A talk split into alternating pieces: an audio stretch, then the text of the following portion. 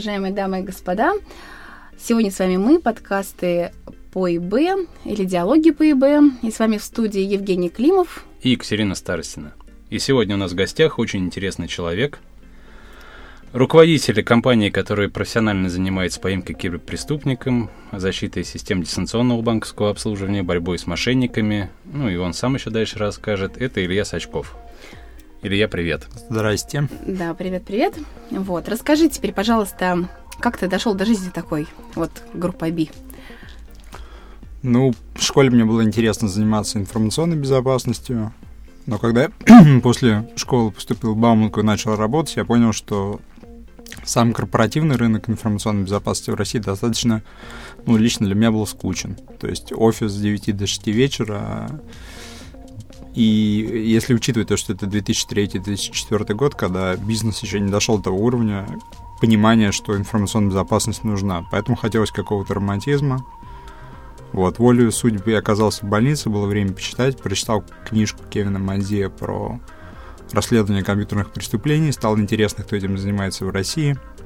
Оказалось, только управление ИК, управление ИК меня не взяли пришлось э, с ребятами сделать лабораторию в Бауманке, и мы начали mm-hmm. заниматься криминалистикой, расследованиями. Ну, правильно говорить не расследованием, а аналитикой компьютерной преступности, потому что расследованием все-таки занимаются правоохранительные органы. То есть mm-hmm. нас постоянно за это ругают, за то, что мы говорим расследование.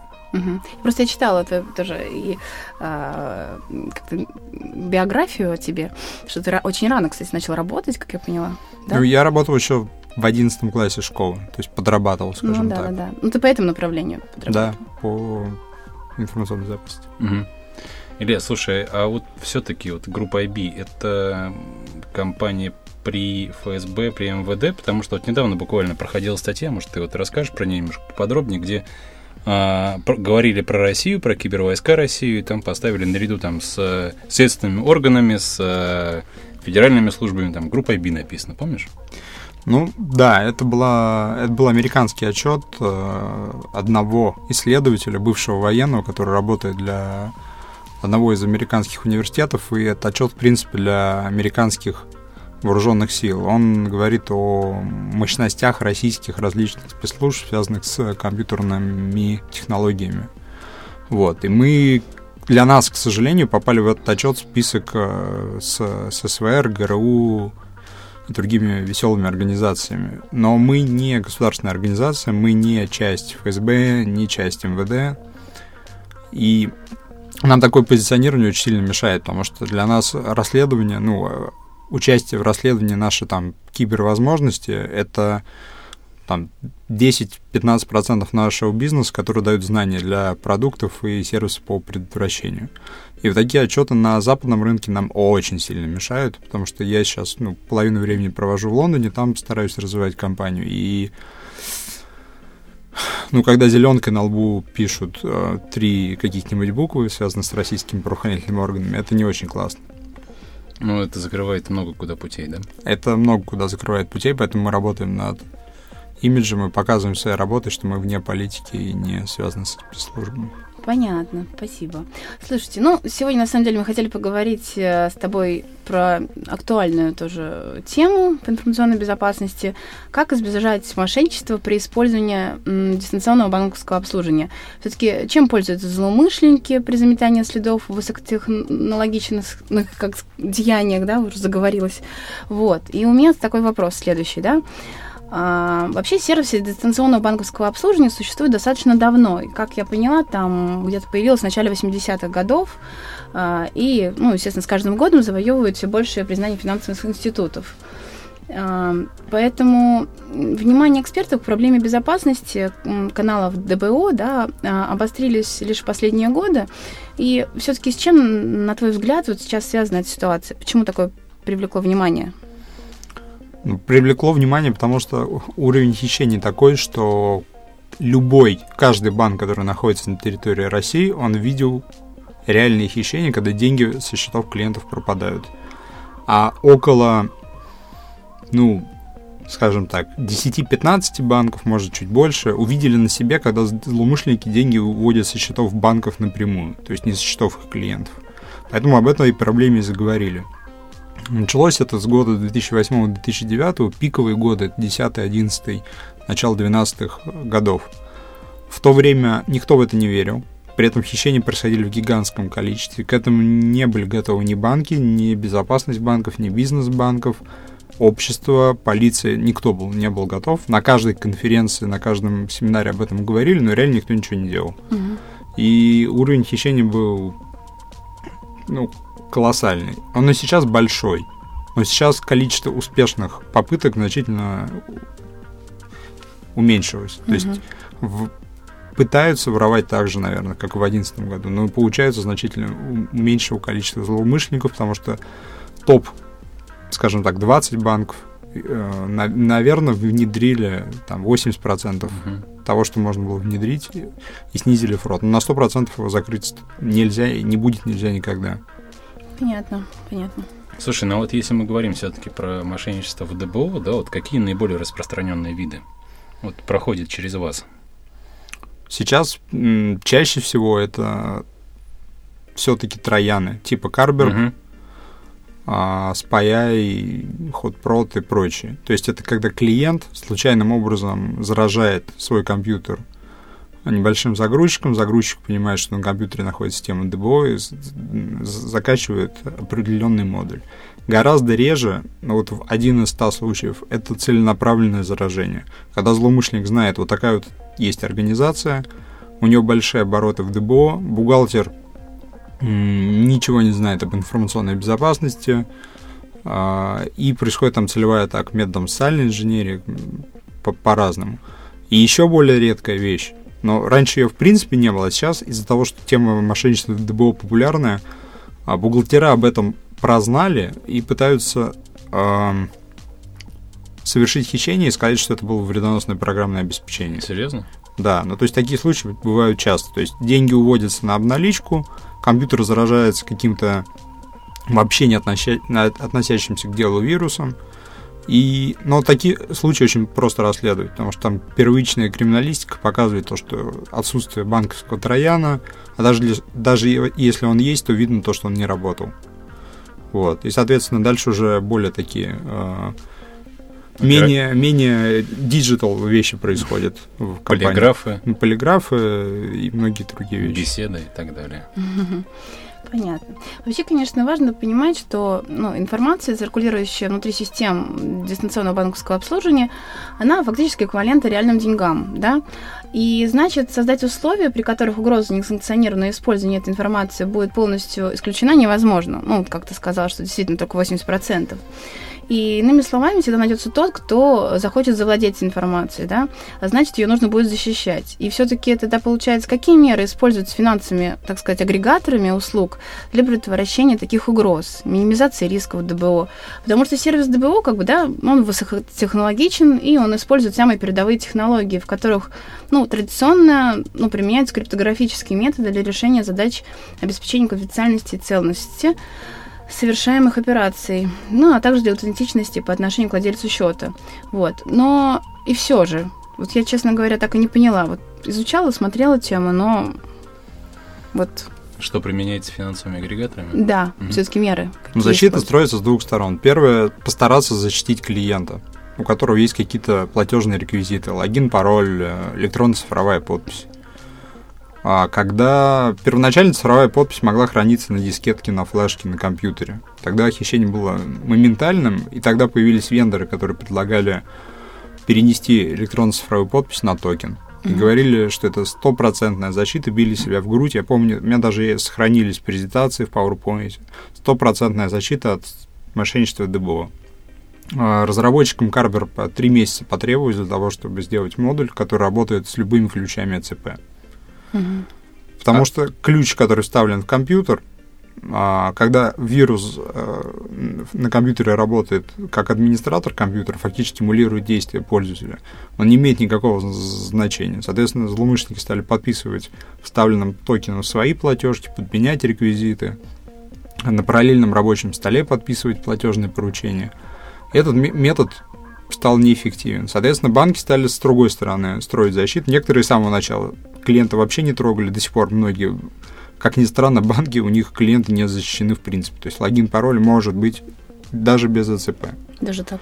Ну, если это физическое лицо, логин, пароль. Мгм. Вот. А, Начали строить системы антифрода. Первые системы антифрода были построены на принципе геолокации. Например, если клиент постоянно находится в Москве, у него меняется IP-адрес, браузер, операционная система, то это признак того, что украден ключ. Ну, то есть, если он оказывает, ну, вдруг резко оказался в другом месте, да, ну, идет Да. сигнал такой, да, ему вызванивают, наверное, говорят, а вы в Лондоне сейчас? Или все-таки могут они Ну, физически? кто-то не вызванивал, кто-то просто откладывал платежку, по-разному происходит. Но Мгм. дело в том, то, что вот эти дорогущие системы антифрода, которые работали на самом деле на таких простейших правилах, они Мгм. перестали работать, опять же, примерно через год, когда начались хищения прямо с компьютера. Когда вирус отправляет платежное поручение, находясь на компьютере, то он отправляет его с того же браузера, с того же IP-адреса, с того же языка операционной системы. Соответственно, для банка это платеж выглядит, как будто его отправил клиент. Мгм. Все, данный такой антифрод перестал работать. Более интересная система, которая анализирует платежи, который смотрит, новый ли это кон- контрагент, типичный ли платеж для этого клиента. То есть, там, мой любимый пример, когда аптека купила подъемный кран на 16 миллионов. При среднем платеже там в 950 тысяч. Мгм. Соответственно, 16 миллионов это Это реальный платеж такой? да. П- ре- э, Ребята с чувством юмора были. Они ну, любили такие платежи, подписывали разными. И многие банки для них это было нормально, что аптека покупает подъемный кран. Мгм. Ну, там поставка какой-то грузовой техники, так- такой-то, такой-то. То есть классические способы э, внедрения новых технологических процедур уже сейчас, ну, как бы не очень эффективен, да? Ну, новый тренд такой, что клиент априори не безопасен, то есть его компьютер априори не безопасен. И банк должен какими-то методами понимать, что платеж ненормален. А вот какие вот современные фрод-системы ты можешь привести? Ну, ты рассказывал все вот про старые, дорогие, в которых правила там работали, там, опять-таки, по устаревшим а, процессам, но сейчас же вектор атак сместился, и вообще внедрение системы антифрод за те же самые, не знаю, там сколько стоит, 400 тысяч долларов, там где-то там 3 миллиона долларов платят люди. Совершенно безумные деньги. Они оправдываются, ведь это во многом правила, а, логика, как бы наработка и так далее. Большинство российских банков написали свои системы мониторинга самостоятельно. И они вполне эффективно работают для большинства случаев операций. Но что не работает для физических лиц, которые любят платить куда угодно, на разные мобильные телефоны. Мгм. То есть для юриков э, антифрод-систему написать просто. То есть топ-5 крупнейших банков, наверное, в зависимости от рейтинга, я думаю, что они написали систему фрод-мониторинга самостоятельно. И это не там rocket science, это не сверх что-то сложное такое. Новые технологии это интересно, это когда банк понимает, что компьютер клиента заражен по определенному его поведению, там браузера, либо еще чего-то. И, соответственно, повышает уровень опасности операции этого компьютера. Это понимание того, что компьютер клиента либо учетная запись компрометирована, то есть сервисы по там, киберразведке, так называемые. Ограничение суммы платежа. То есть Мгм. тоже достаточно хорошая вещь. Некоторые банки а, перешли в абсолютно такой топорный деревянный режим работы с юридическими лицами. Каждая операция проверяется по телефону.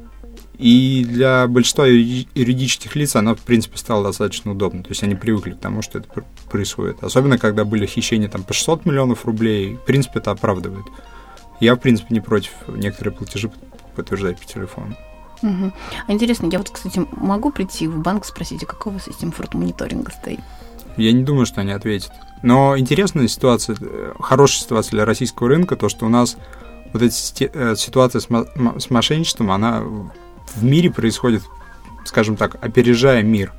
То есть вот Европа, США, Великобритания, у них такой проблемы чаще всего нет. Ну, у Мгм. физиков воруют деньги, Spy, а, там какие-то простые Android-трояны. А все, что происходит у нас, происходит на самом деле у нас. На Западе это появится через год, через два. Соответственно, у нас Подожди, то есть мы, Мы впереди опереж- планеты всей? мы Да впереди... ладно? пла- Да, и это Почему? плюс там русскоговорящий сегмент преступности. А, Более развит?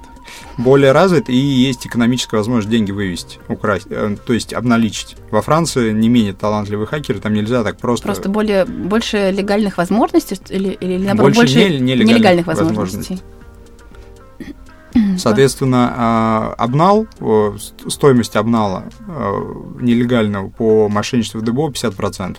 Злоумышленники, которые организуют экономическую часть преступления, забирают половину хищения. Не во всех странах мира можно, в принципе, найти сервисы по обналу. Это очень строго, жестко регламентируется. Это нужно быть наверху какой-то коррупционной системы, чтобы иметь возможность нелегально вывести куда-то деньги. У нас, к сожалению, по-прежнему это остается. Если войти в любую поисковую систему, можно будет, недолго думая, найти по обналу. Тем более на хакерских форумах, тем более сейчас в, в интернете, где mm-hmm. количество объявлений возросло. Вот. И что хорошо, ну, это, конечно, это плохо, что такая ситуация происходит, но рынок вот менеджмента информационной безопасности, он в России колоссально за последние годы вырос. И российские банки могут, соответственно, гордиться тем, что гордиться тем, что менеджмент безопасности в некоторых российских банках опережает западные. Понятно. Слушайте, ну, я сижу и думаю, а как все-таки мне застраховать э, вот свои риски, да? Э, страхование риска ДБО появилось, да, сейчас от финансовых потерь. А оно же давно было, нет? Ну, вот ну, просто сейчас... BBB вот это вот... Э, и... Когда оно появилось? Я просто не знаю. Но просто в последнее время заговорили вообще о страховании информационных рисков. Они говорят, но просто вот актуальнее, может быть, сейчас... Ну, не называя название страховых компаний, угу. такая услуга была давно. Угу. Но а, чаще всего страхование на ДБО покупалось в купе со страхованием вообще IT там инфраструктуры. Угу. И те страховые компании, которые не особо внимательно вникали в эту проблему, они попадали на деньги после того, как случаи хищения проходили. И такие случаи в России есть. Поэтому, ну, честно говоря, работающего продукта сейчас в России по страхованию юридических лиц по мошенничеству ДБО я не видел. То есть не слышал, что возмещали какие-то... Я слышал по юридическим лицам. По юридическим? Ой, по физикам возмещают. Угу. Многие банки сейчас возмещают уже априори. По юрикам нет, совершенно сумма хищения другая. 60 тысяч рублей физику это одно дело, и ну да, там миллионы. 18, 600, там 25, сколько угодно. А по страхованию имеется в виду страхование юридических лиц клиентов банка или страхование банка от э, подобного ущерба? Страхование банка от подобного ущерба. Угу. Сами юрики я не слышал, чтобы страховались. Навер... Наверняка так, такой, такую вещь можно застраховать. Ну да, услуг-то много сейчас на рынке. Угу. Слушай, ну понятно. А вот ты говорила, Карберп, Зюис, SPI, многих же разработчиков ловили? Да. Задерживали. Вот Карберп совершенно недавно проходила новости. Вы в этом участвовали. Карберп... Он остался все еще или... Проблема с Карберпом то, что несмотря на то, что на Украине поймали всех разработчиков, посадили, а в России поймали организаторов преступной группы и дали им реальные сроки 5-8 лет, сам исходный код, он утек в интернет. И он сначала продавался, а теперь он просто находится в свободном доступе. Любой человек может его скачать и использовать в своих целях. Соответственно, мы видим, уже появились модификации под латинский язык, под латинские, латиноамериканские банки, под западноевропейские банки. Соответственно, Карберп очень хороший вирус, в том плане в технологическом. Он мощный, это такое хорошее кибероружие. Если вспомнить зарплату разработчиков, то это 15 тысяч долларов в месяц такой зарплатой мало кто может похвастаться на легальном рынке. То есть советуешь? Вот. Я не, это нелегально, это преступление. Я к тому, что тот, кто его разрабатывал, талантливые ребята, несмотря на то, что они преступники. То есть с этим это не ОСМП Грабер, который написан дураком и абсолютно идиотский вирус. Угу. Это хороший, мощный вирус. Ну понятно. Слушай, а вот, вот, вот вы же проводите много очень расследований, которые в том числе связаны и с мошенничествами в системах ДБО, вообще, в принципе, вот, финансовой отрасли. А, из последнего что-нибудь интересного, без раскрытия, естественно, названия компании, вот, так, чтобы понять, насколько глубок масштаб современных преступлений. Ну, из последнего интересного, это в первую очередь мобильные трояны под Android. Это просто огромное количество. Я, не, для меня это большой вопрос, как такая мощная компания, как Google, с отделом по анализу угроз нового дня в 300 человек, это один из самых крупных отделов, наверное, в мире, сделала такую операционку, которая как будто бы специально позволяет заражать телефон. Соответственно, мобильный банк на андроиде, он, ну, на мой взгляд, он априори небезопасен на данный момент. И второй тренд, это, естественно, целевые атаки на банки. Не на... Банки потратили огромный бюджет на защиту клиентской инфраструктуры, либо с тем фрод-мониторинг, который отлавливает операции от клиентов, а свои узлы, э, свою бухгалтерию они оставили без внимания. Соответственно, злоумышленники этим воспользовались, а ну, у банков достаточно серьезные оборотные средства на этих счетах. И никто не был к этому готов, эти, этих рисков не было в карте просто ни у кого. Вот это второй новый тренд. Целевых атак будет больше, вот это мы точно уверены. Потому что антифрод, он ловит среднестатистические атаки. Целевую атаку можно сделать так, чтобы можно изучить клиента, посмотреть типовые платежи, даже специально создать под него контрагент, с ним поработать, и потом совершить хищение. Какая сложная угу. тема, конечно. Ну вот сейчас вот... Э, Кстати, вопрос, сложный или несложный? Потому что если зайти в интернет, посмотреть на специализированных форумах, можно практически как конструктор, да, собрать вот эту всю цепочку там. Я думаю, что это настолько просто. Ну, да? име... ну просто в смысле э, просто сделать. К сожалению, хищение сделать очень просто. Угу. Это было бы интересно, если бы было сделать очень сложно. То есть, когда ты сражаешься с более умным интеллектуальным соперником, тебя это прокачивает умственно. А мы, э, общество, ну, отрасль информационной безопасности, чаще всего сейчас, там, в 95% случаев сражаемся с, с пользователями готовых программ. Ну да. Сейчас уже, кроме условных 100 уроков-то дают нормальные. Ну вот последний пример Карбера по 5,8 лет лишения свободы. У нас просто был недавно Виктор Минин угу, из Ассоциации был, России. Он рассказывал, что на самом деле ребята, они не на зону идут, а там в научные роты разные, там работают под прикрытием. Вот ты что-нибудь об этом знаешь? Нет, не слышал ничего? Ну, грех такие вот мозги, если действительно хорошие мозги, там сажать на зону. И такой провокационный вопрос. Я проводил, э, скажем так, не то чтобы научную работу, ну так скажем, консультационную относительно психологии влияния хищения на мозг молодого человека с одним профессором, с профессором из МВД.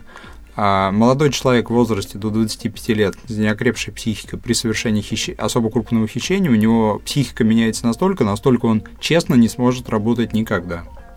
Поэтому в научной роте, в, там, в кибервойсках этот mm-hmm. человек будет всегда социально опасен, всегда вспоминать те мгновения, когда он в миг разбогател и вышел из своего социального круга и заработал денег больше, чем весь его класс, вся его школа, все его родители вместе с дедушками и бабушками за всю жизнь.